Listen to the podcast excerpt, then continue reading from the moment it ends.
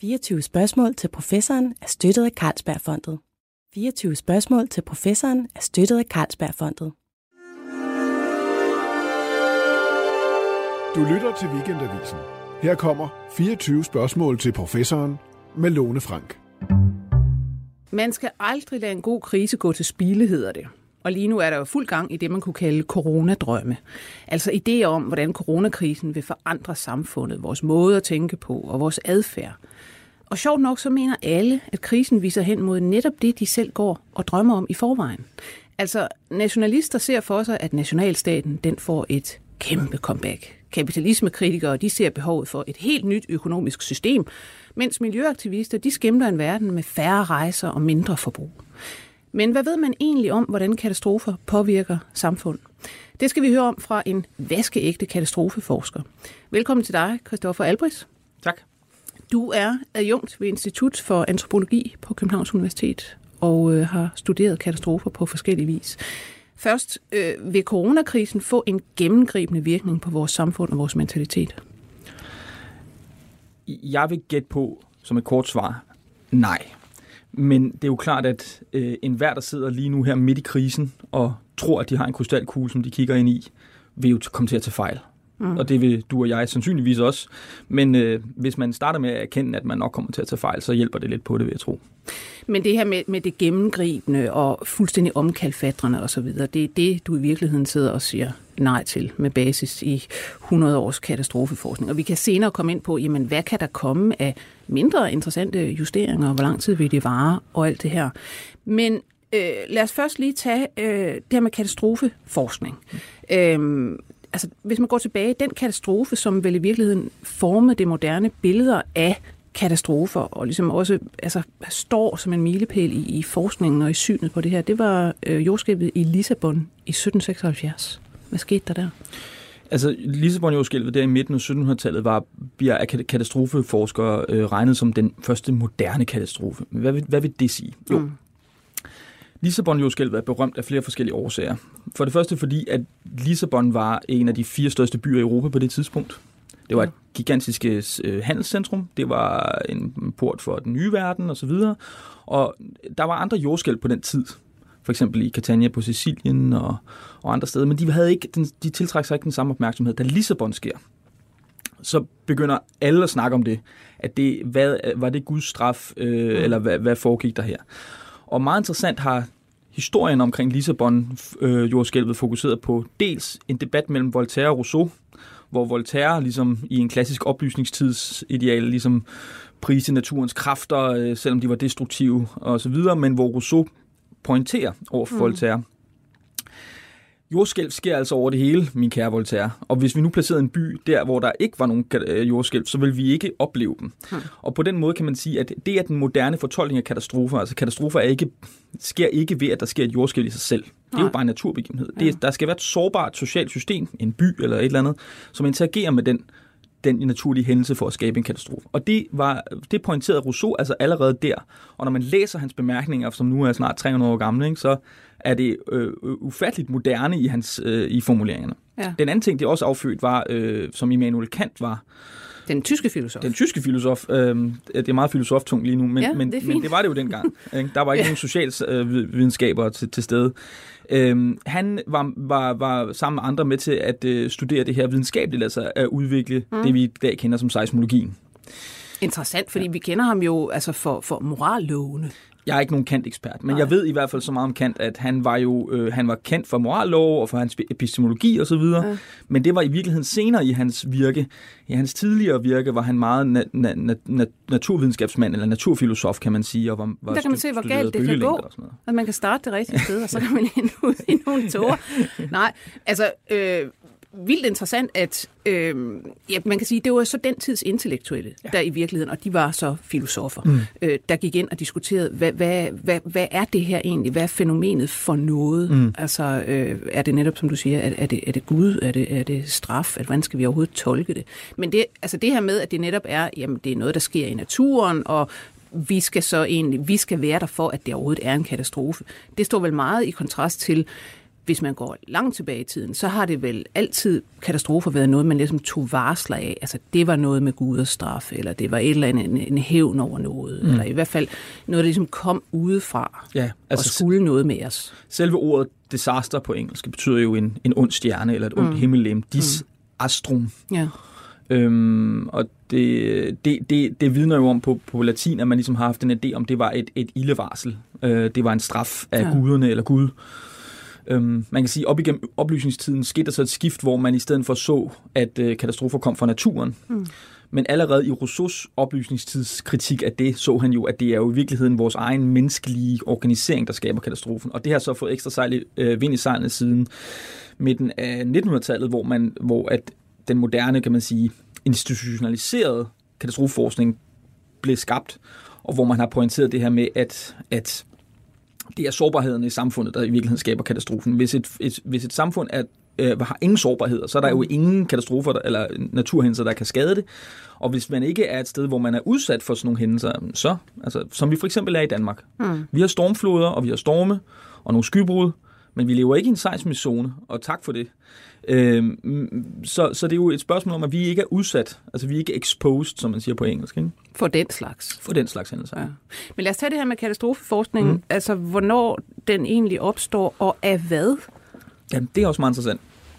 Selvom Lissabon ses som den første moderne katastrofe, fordi det krævede en moderne fortolkning af den, så ses det første moderne katastrofestudie. Det starter, øh, det bliver udgivet omkring 1920 af en øh, kanadisk præst, der hed Samuel Henry Prince, som studerede Halifax-bomben, øh, øh, eller eksplosionen under 1. verdenskrig i Halifax i den kanadiske by. Ja. Og han var præst, men også øh, sociologistuderende på Columbia University, og så var han der tilfældigvis og øh, endte så med at studere det her, og der kom der sådan et, en, en, en afhandling ud om.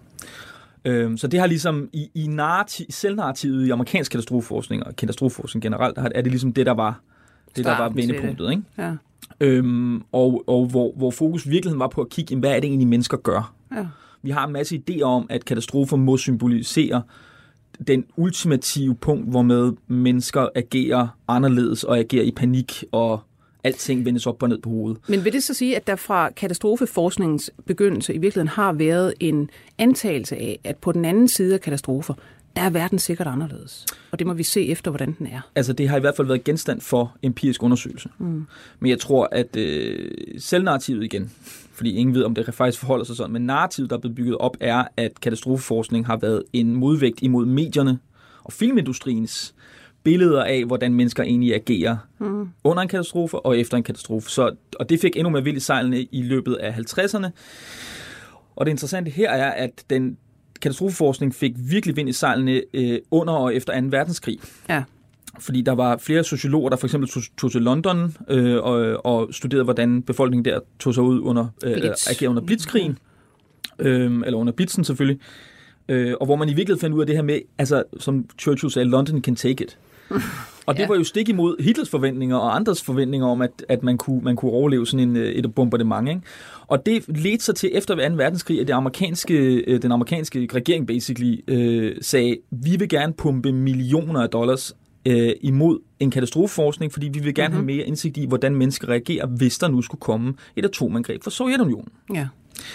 Så det var i virkeligheden fødslen til, hvad kan man sige, en, en, en, en, en fuld institutionaliseret katastrofeforskning. Det her ja. med, det, det var i virkeligheden forventning om krig, der skabte den. Ikke? Fordi ja. at et, katastrofer er eller er på sin vis blevet set som et naturligt labor, labor, laboratorium for at studere de her typer hændelser også under krig. Ikke? Så der var en masse forskere, psykologer, sociologer og antropologer, der kiggede på tornadoer, og de kiggede på oversvømmelser, storme og jordskælv mm. og så videre, og ikke kun i USA, men andre steder i verden. Og det har så spredt sig, så nu har vi også her i Danmark et katastrofeforskningscenter. Og ja.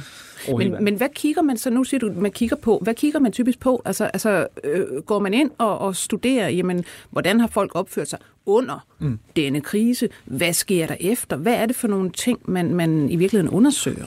Altså først, først vil jeg sige, at hele det, vil, vil jeg sige, ikke bare forskning, men vidensøkonomi, der er omkring katastrofer, er meget anvendt. Mm. Og det er det af gode grunde, fordi at katastrofer er jo ting, vi gerne vil undgå. Hvorimod studiet af fransk litteratur igennem de sidste 300 år kan jo være bevæge sig lidt mere sikkert på et teoretisk plan. Mm. Og fint nok, men, men, men, øh, men, men det betyder så også, at der er meget af det her, der går ind og kigger på, hvordan mennesker opfører sig, når for eksempel et jordskælv sker, ja. eller en oversvømmelse er på vej, for derved at øh, forberede dem bedre, bedre information, øh, hvordan kan folk bygge bedre og sådan ting. Altså det er meget anvendt. Men der er nogle forskere, inklusiv vil jeg sige mig selv til dels, som ligesom også er interesseret i de større kulturelle mm. spørgsmål mm. omkring det her. Ikke? En, en klassisk måde at, at øh, anskue katastrofer på, det er at inddele, øh, inddele det i faser. Og der er den klassiske model i fire faser, der hedder øh, på engelsk response, altså øh, øh, øh, reaktion, reaktion ikke? og så er der så, øh, ja undskyld, du må godt rette mig, øh, og, og så er der så recovery, og øh, øh, prevention og preparedness. Ikke? Og så det, mm. hvis man ligesom hurtigt laver en hurtig oversættelse af, af det engelske, så vil det sige, altså, hvordan reagerer vi? Hvordan kommer vi os efter det? Hvordan forebygger vi den næste? Og hvordan forbereder vi os næste? Og der er forskel på forebygning og forberedelse mm. her, ikke? Fordi at forebygning vil jo være, at du bygger et kæmpe dige, sådan ja. så oversvømmelsen Forberedelse, det er at sige til sig selv, vi klarer den næste gang, vi klarer den yes, næste gang. præcis. Eller jeg har forsikring ja. øh, på plads, eller mm. sådan noget. Ikke? Men er der store forskelle i, hvordan lad os sige, forskellige faggrupper griber det her an? Altså historikere og antropologer, for eksempel? Til dels. Altså naturvidenskabsfolk har et meget, de er meget sådan, øh, øh, de har meget fokus på selve trusselstypen. Så det vil sige, der findes øh, jo øh, jordskælvseksperter, seismologer, der findes hydrologer, som er eksperter på oversvømmelser og sådan noget. Pandemiologer, havde han sagt. Ja, epidemiologer, epidemiologer de er meget... Men, men man kan sige, øh, vi kan komme tilbage til epidemifeltet, mm. hvilket jeg ikke ved lige så meget om, som jeg gør de andre ting. Men, men det har måske sin egen, det er sin egen boldgade, så at sige. Ikke? Men, men øhm, jo, øhm, historikere og socialvidenskaber, lad os sige det groft sagt, kan godt have en tendens til at have forskellige tilgange, hvor at øhm, det er jo klart, at historikere tager et mere øh, diakront perspektiv, altså de tager den lange tidshistorie øh, over for at forstå, mm. hvor de her enkelte begivenheder er placeret henne i en lang række andre begivenheder. Og hvad var eventuelt skal... udfaldet over århundreder? Nemlig, ikke? Og hvor socialvidenskaber har en tendens til selvfølgelig ikke at se bort fra historien, det gør jeg i hvert fald ikke, men, men, men kvæg, at vi går til det med mere øh, øjebliksbilledet, øh, øh empiriske undersøgelser, så er vi mere synkrone i vores undersøgelser, og det vil sige, at vi vil også være mere Øh, vi, vi sammenligner for eksempel, for eksempel cases fra forskellige steder i verden ja. osv. Men antropologer må vel også være særlig interesseret i netop øh, mentalitetsændringer. Altså, ja. hvad sker der med kultur? Hvad sker der med vores instinkt? Hvad sker der med vores tankegang? Ja. Og det er jo meget det, vi egentlig øh, diskuterer i forhold til, til corona. Ikke? Ja. Altså for, fordi vi har jo netop, vi står her midt i det, ikke? og vi har ikke den der store Ja, men lad os nu se. Altså, vi kan sammenligne med øh, gamle epidemier 1918, og du ved, på sigt, så altså, vil det se, øh, sikkert ikke se anderledes ud. Vi står netop i det og, og, og forestiller os, at der må komme nogle helt anderledes mentaliteter ud af det. Vi må få et andet forhold til hinanden, osv. osv. Ja. Øh, altså, hvis man går til den forskning, der har været mm. i enkelte katastrofer. Mm. Så er det jo typisk, som, som du siger, sådan nogle mega-begivenheder, mm. man egentlig forsker ja. i. Altså 9-11, ja. øh, tsunami i 2004, mm. Fukushima osv. osv. Hvad ser man omkring de her øh, mega-begivenheder? Giver de rigtig store mentalitetsændringer, politiske ændringer osv.? Ja og nej. Altså, det er jo klart, at, at øh, først og fremmest tror jeg, man skal adskille de forskellige niveauer. Øh, Fukushima for eksempel. Mm er jo en interessant katastrofe, fordi det var en tredel katastrofe. Det var, en, det var et, et, et jordskæld, en tsunami og så atomulykken på Fukushima-anlægget. Ja. Øhm, den har haft nogle lokale konsekvenser for japanere. Der er døde, der er blevet hjemløse, der er en masse ting, der skal repareres og alle de her ting. Øhm, og øh, falloutet fra, fra værket har jo også, selvfølgelig også skabt en masse problemer. Men, men, men man kan sige, de, de, de, øhm, de ringe i vandet, som ulykken genererede i forhold til snakken om, altså diskussionen omkring øh, atomenergi, har jo også haft vidtrækkende konsekvenser langt ud over Fukushima, ligesom Tjernobyl havde det ja. i sin tid, eller Three Mile Island. Ja. Og i virkeligheden er Tjernobyl et, et, et, et, øh, det klassiske eksempel, det var også det, Ulrik Bæk brugte, da han skrev The Risk Society. Ikke? Altså, jo, at, ja, at, øh, at, øh, at Tjernobyl ligesom varslede, indvarslede en alder, så, hvor vi var så afhængige af en bestemt type teknologi, som gjorde os sårbare. Og det har så været med til at skabe det, han kalder refleksiv modernitet, altså at vi er blevet bevidste om vores modernitetens trusler ikke? og mm. risici. Men, men, men det, der er også interessant ved Tjernobyl, er jo, at der er jo historikere, der har øh, debatteret ret hæftigt, hvorvidt Tjernobyl i virkeligheden var dråben for sovjetregimet, der ja. fik bladet til at flyde over. Ja. Altså var det Tjernobyl, der satte gang i en, i en proces. Og, og det, det er jo nærliggende at tro, det spørgsmålet er bare, og det her, det her det er, hvor det begynder at blive sådan teoretisk interessant Var det Tjernobyl, der direkte kausalt skabte den mm. downfall? Altså, Eller, eller var det en katalysator? Ja, præcis. Ikke? Var det nogle ændringer, der allerede var på vej, som Tjernobyl sådan set skabte et dynamisk tryk på? Ja. Og det vil jeg jo mene, og det er jo måske også en lidt en mere fleksibel forklaring, kan man sige.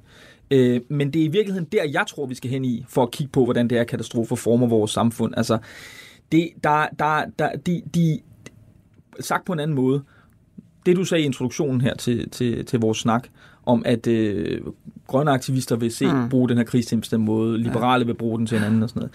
Altså enhver øh, øh, øh, reaktion på en krise, som, som for eksempel corona eller andre, et jordskælv, en stormflod osv., vil jo bære præg af, hvilke værdier de mennesker, der får succes med at præge den retning, har. Mm.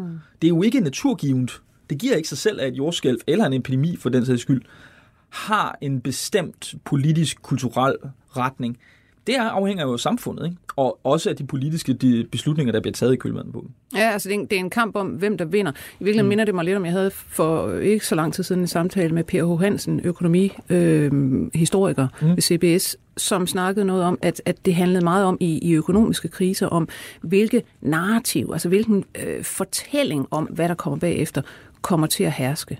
Øh, og han var så lidt, øh, sådan lidt desillusioneret på grund af, at han egentlig ved, i forbindelse med finanskrisen havde regnet med, jamen nu får vi et nyt narrativ, det her med, at vi skal væk fra grådigheden øh, og så videre, fordi det er den, der egentlig har forpestet det hele ja. og skabt den her krise. Ja. Men så kunne man jo bare se, nej, det kom man nej. ikke. Man fortsatte bare. Og det minder mig om, jeg så så sent som i morges her, den franske forfatter Michel Houellebecq, mm-hmm. øh, et herligt sortsynet menneske, ja. han har skrevet et essay, hvor han siger, at hvad det hedder, verden efter, efter corona, som han kalder en banal virus, verden bliver fuldstændig den samme, bare værre. Altså, det er noget med, at nogle tendenser kan allerede være mm. i gang, mm. og så er det måske ofte dem, man ser forstærket. Ja. Altså, jeg vil jo som en, som en god antropolog vil jeg jo altid, øh, ikke, ikke fordi jeg regner mig selv som socialkonstruktivist, som sådan, men det er alligevel øh, brugbart at se tingene igennem den linse en gang imellem. Og med det mener jeg, at lige nu står vi midt i krisen. Mm. Vi kan ikke se, hvad der sker ja. på den anden side af det her. Så alle ytringer ala Ulbæks jeg hæfter mig også ved, du ved, store medium, eller øh, finansmoguler, for eksempel mm. den, den rigeste, overhovedet for den rigeste familie i Sverige, som jo indvarsler, at det her det vil skabe social kaos og panik mm. øh, i stor skala. Altså, kriser åbenbarer noget for os. Ja. Mener vi at vide. Mm. Spørgsmålet er bare, hvad åbenbarer det for hvem? Ja. Mm. Jo. Så øh, øh, når, når Ulbæk er ude at sige sådan noget, så er det jo, som du siger, han er jo herligt sortsynet alligevel. Han er den moderne udgave af Schopenhauer, ikke? Altså, det, han er pessimismens øh, øh, frontfigur lige nu, ikke? Jo. Og det er jo klart, at man så vil tro, at verden bliver værre. Men en mere utopistisk tænkende person, lad os sige Uffe Elbæk. Ja, jeg skulle lige til at sige nogen fra Alternativ. Ja, ja, men, og, det, og, og godt, godt, godt, at vi har sådan nogen. Ikke? Ja, ja, ja. Øh, de, de vil jo se det her som en mulighed for, at verden kan blive et bedre sted. Ja. Øhm, og, og der, jeg, jeg vil sige, der er jo ikke andet at sige til det, end at kriser er tidspunkter, hvor med vi i, i narrativer og i handlinger også kan skabe den verden, vi gerne vil se for os. Mm. Men det er ikke krisens i, i, iboende natur, at Nej. den skaber et eller andet. Nej. Og jeg tror, det er det, der sådan er...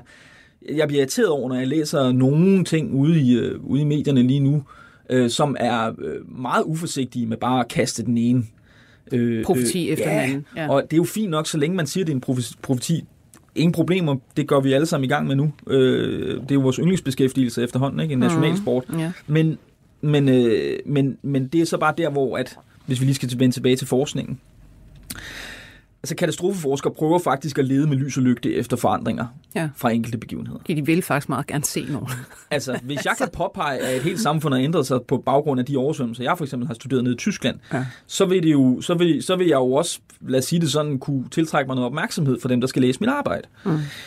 Men, øh, men sagen er bare, at man igennem mange studier har konkluderet, at menneskelige samfund og kultur er ekstremt gode til at vende tilbage til et ekvilibrium, de havde før. Vi er meget resiliente på øh, Ja, altså hvis du, du kan vælge at kalde det resiliens, ja, det kan vi godt. Vi kan også bare vælge at kalde det tilpasning. Mm. Eller vi er konforme. Men, ja, men det er vel også fordi, at vi har jo i virkeligheden, det er jo fordi, vi til et hvert altså, tidspunkt har opbygget et samfund, der bygger på øh, i virkeligheden en stor, altså, øh, hvad skal man sige, vores ønsker på et eller andet. Altså forskellige samfund er for det meste, medmindre det sådan er på kanten af revolution, jamen så afspejler de den måde, de fleste egentlig gerne vil have det på. Ja. Altså, og specielt i demokrati og moderne tid, må man Ja. sige. Ikke? Ja. Så derfor er det svært at forestille sig, at ja, så kommer der noget og ryster det, og så skulle man ikke ville tilbage til det samme. Nemlig. Altså, det, det vil være meget mærkeligt, fordi det var sådan set det, vi alle sammen har gået ligesom og, og, og bygget hen imod. Ja, bestemt.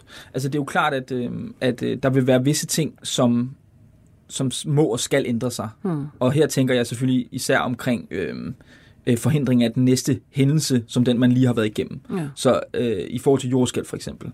Øh, den, øh, den, det store jordskælv tilbage i starten af 1900-tallet i San Francisco, som var et gigantisk jordskælv. Altså et af de mest omko- øh, om- omkostningsfulde øh, i økonomiske termer øh, øh, katastrofer i nyere tid.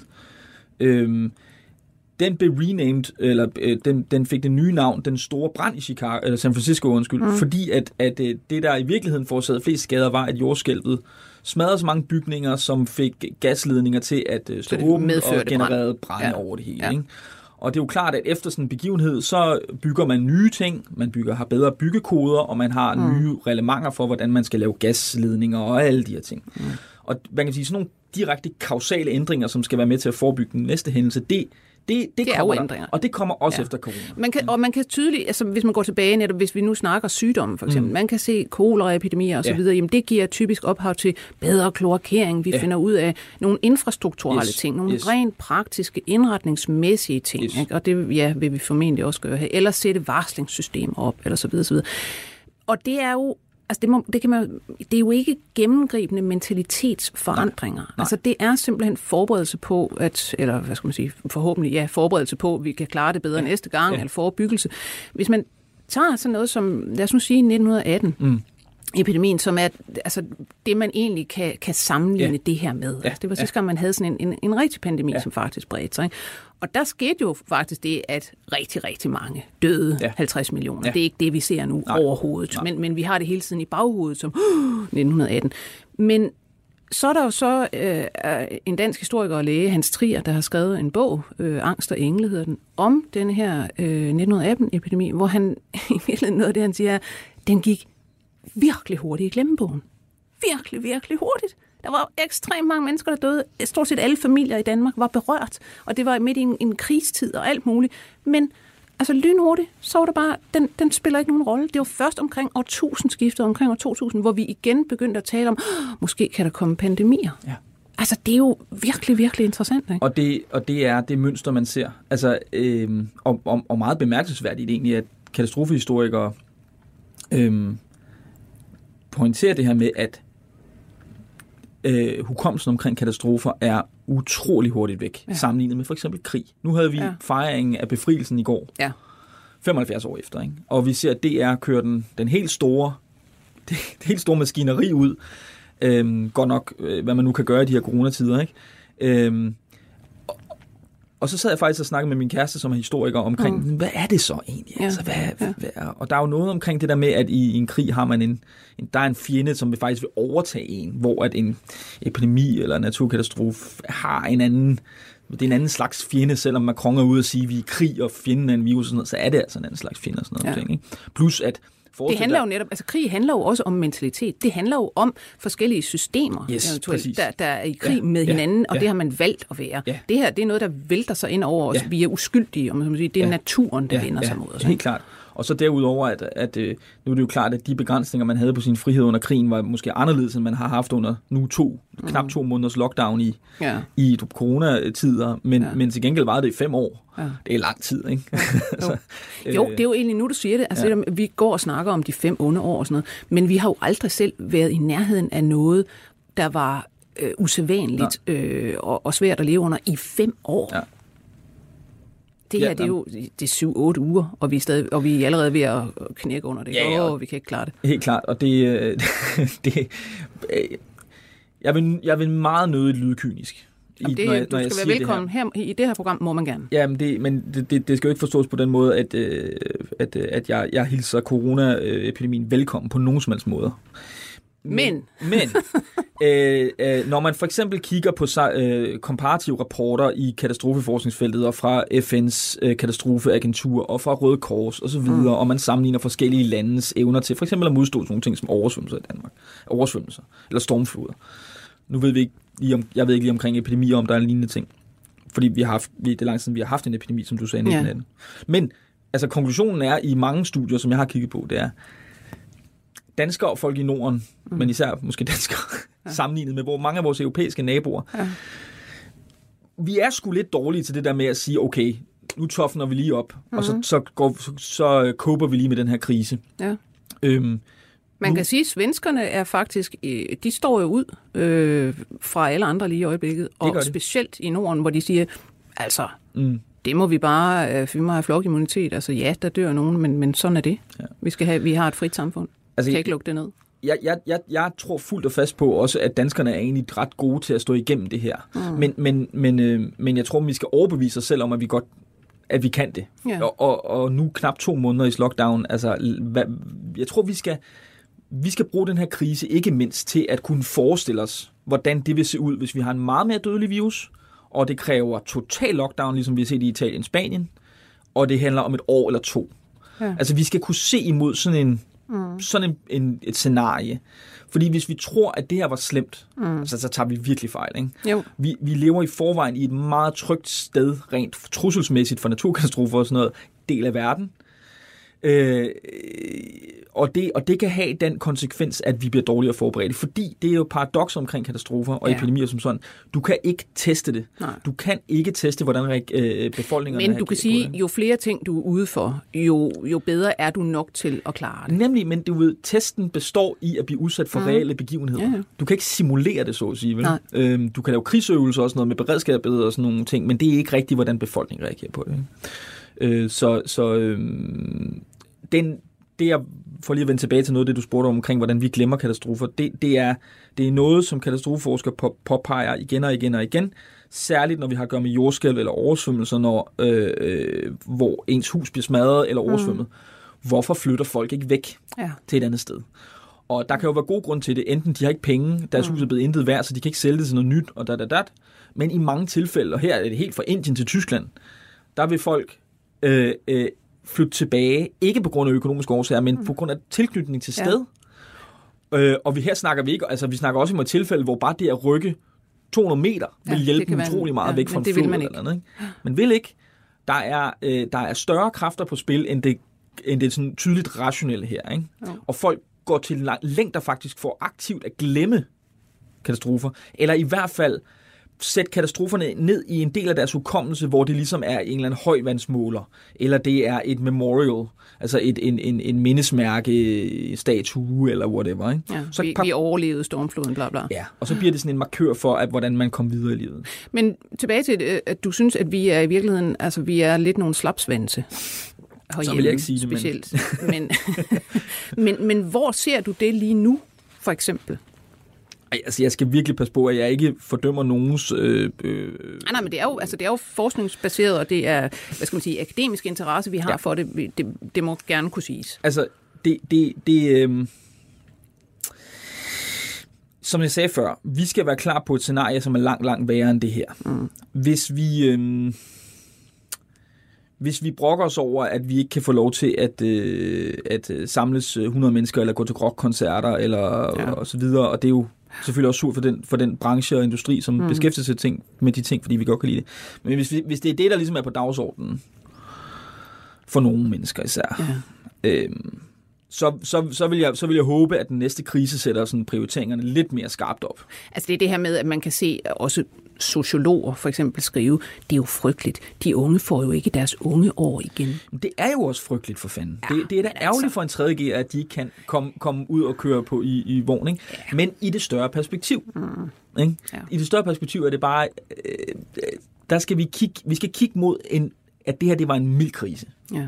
Det er det, der må være konklusionen. Ikke? Jo. Øhm, angående milde kriser. Ja. Øh, du har jo selv lavet Ph.D.-projekt om, faktisk kan man sige, altså mindre katastrofer, ikke? fordi du interesserer ja. dig for, altså hvor, hvor andre typisk er gået ind i de her mega begivenheder, ja. og vi skal kigge på de her store skældsættende ja. ting. så har du ville kigge på, jamen hvad sker der egentlig med, med sådan mindre lokale ja. katastrofer? Ja. Har de nogen øh, betydning for os, og ændrer de vores samfund?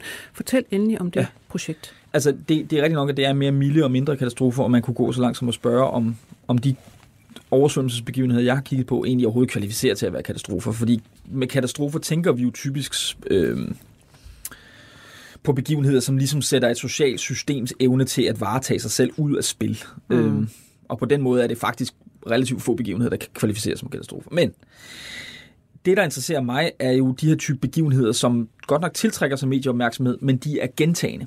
De Ja. kommer igen. Der er nogle gange endda et mønster for, hvornår ofte de kommer igen.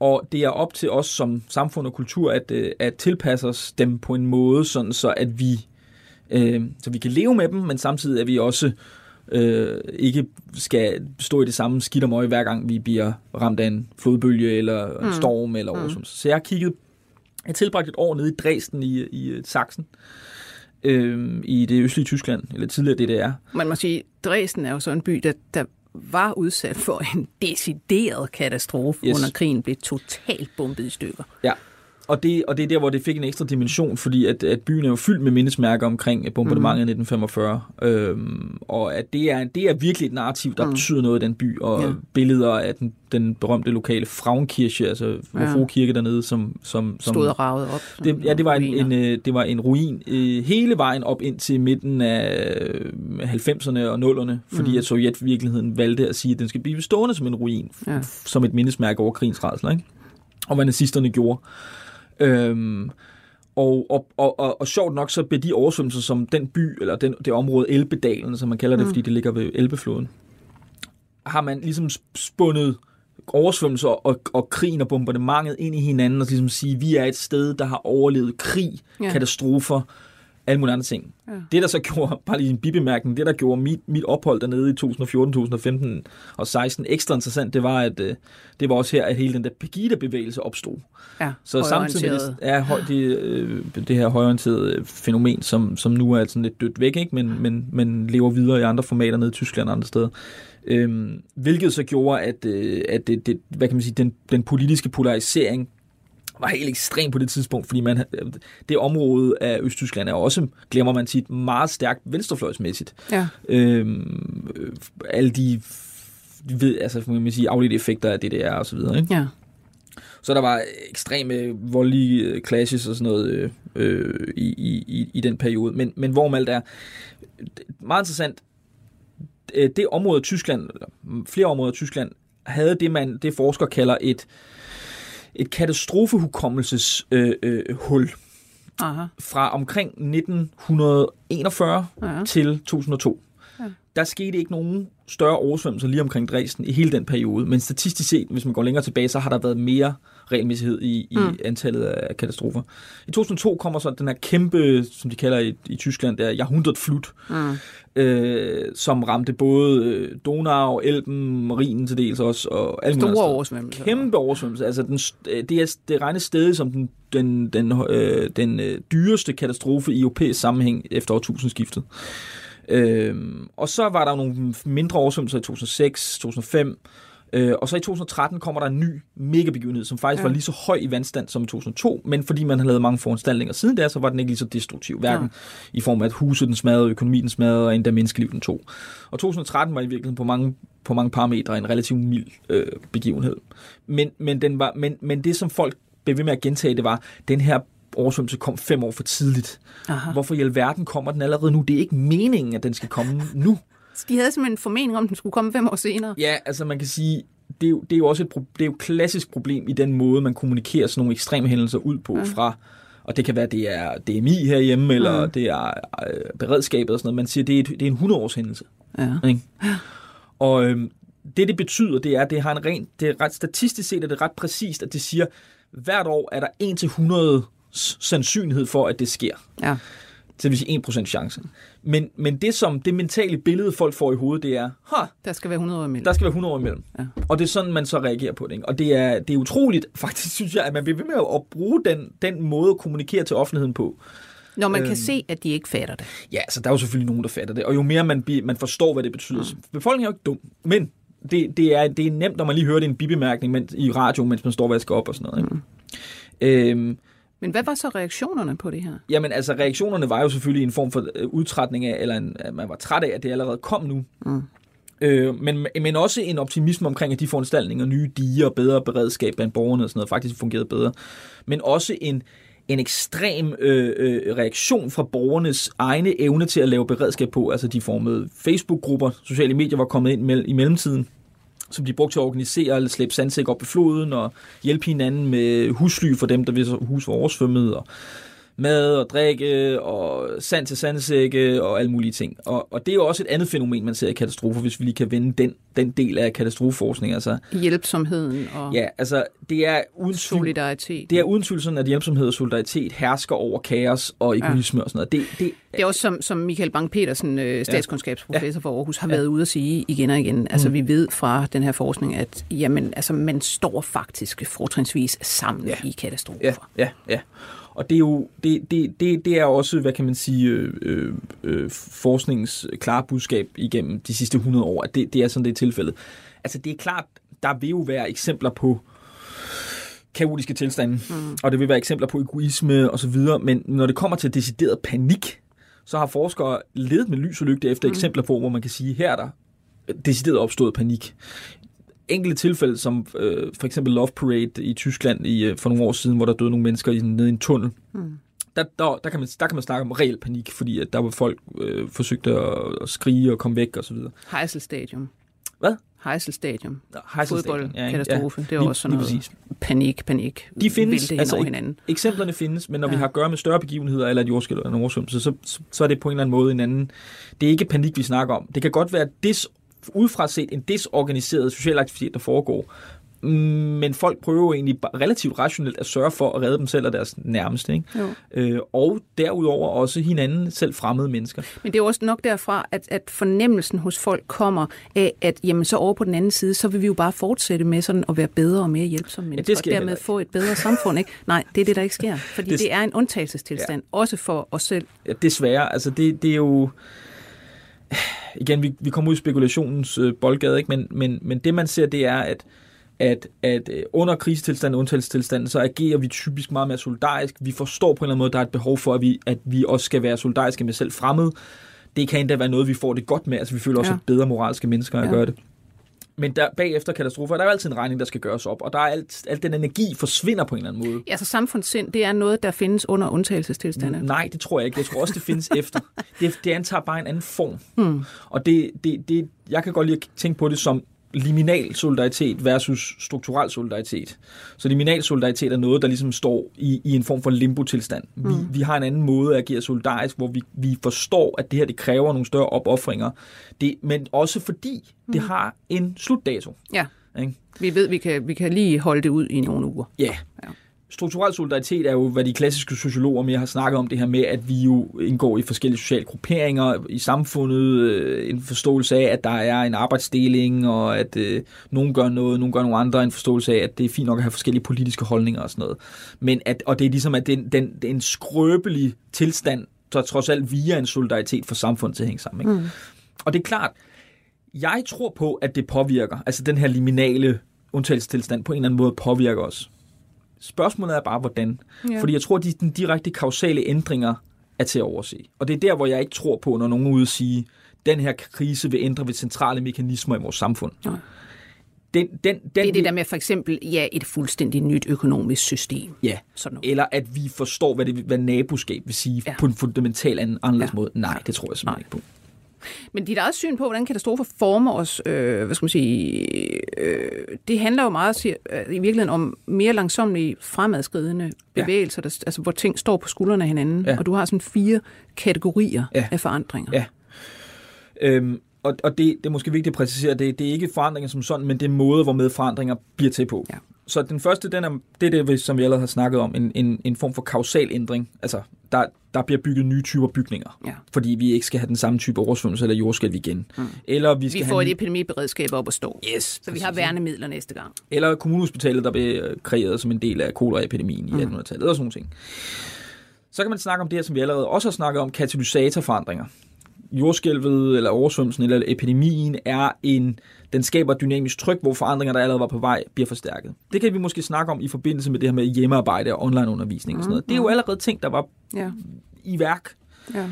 Vil det sætte ekstra skub på det, at vi så faktisk ser en virkelighed, hvor flere arbejder hjemme fra nu af og sådan noget? Det kan meget vel være. Det vil jeg godt komme med til at diskutere. Ja. Men spørgsmålet om det er en central ind, men, altså, Ja. måske, måske ikke. Mm.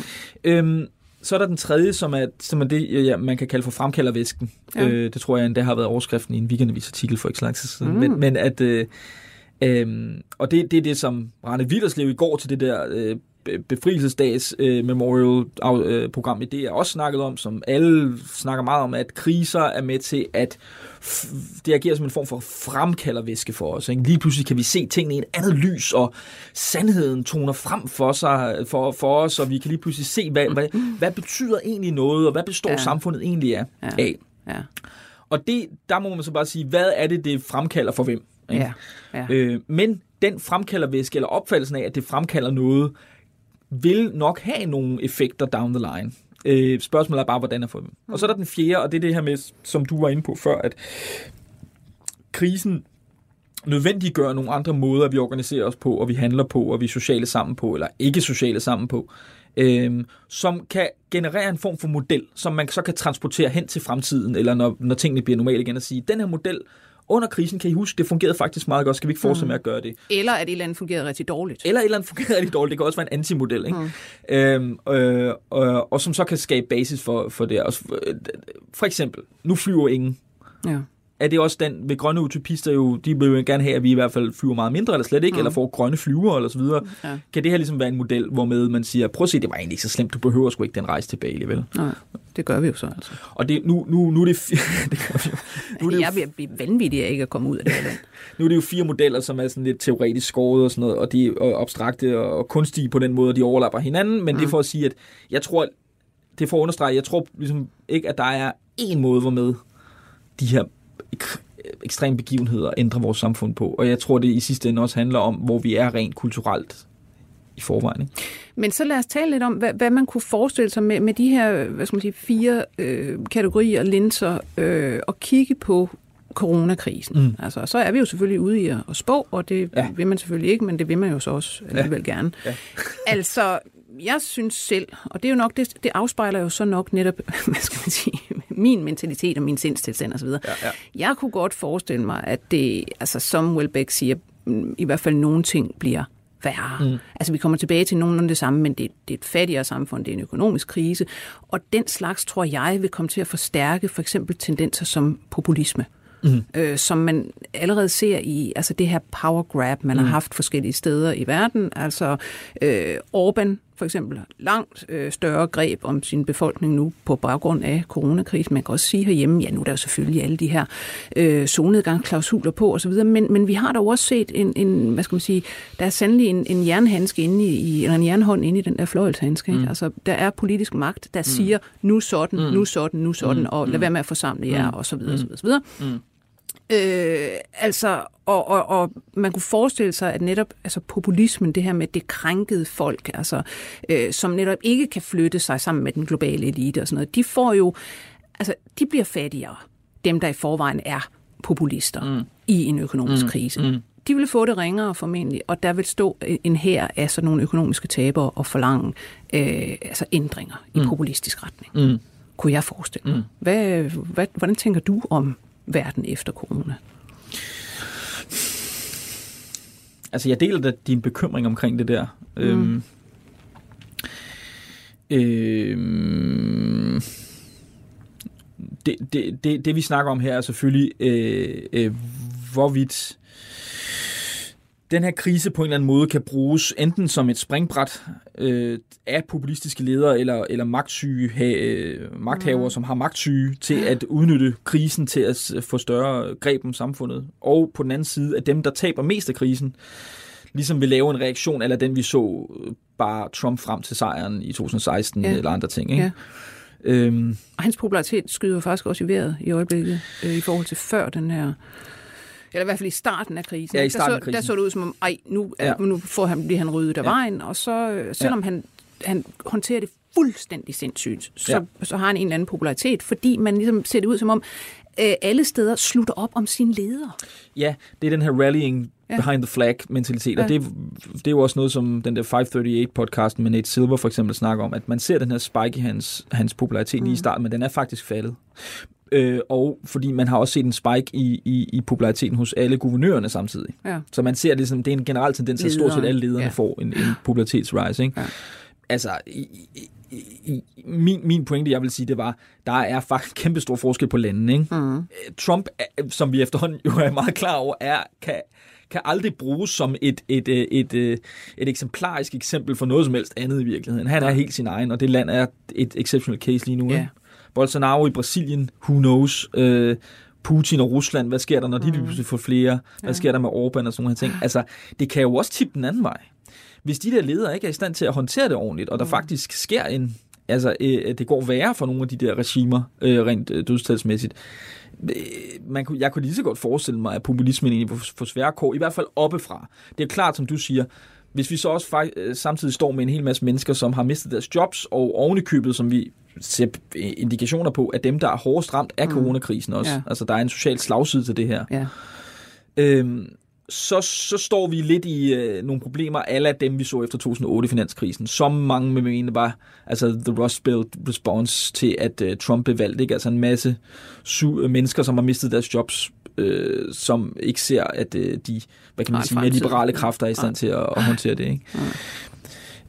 Ja, who knows, mand. Altså, jeg, jeg, jeg, jeg, jeg vil jo give dig ret. Jeg deler din bekymring, Mm. men jeg er ikke der, hvor jeg føler, jeg er ekspert nok til at give nogle klare svar på lige præcis det. Nej.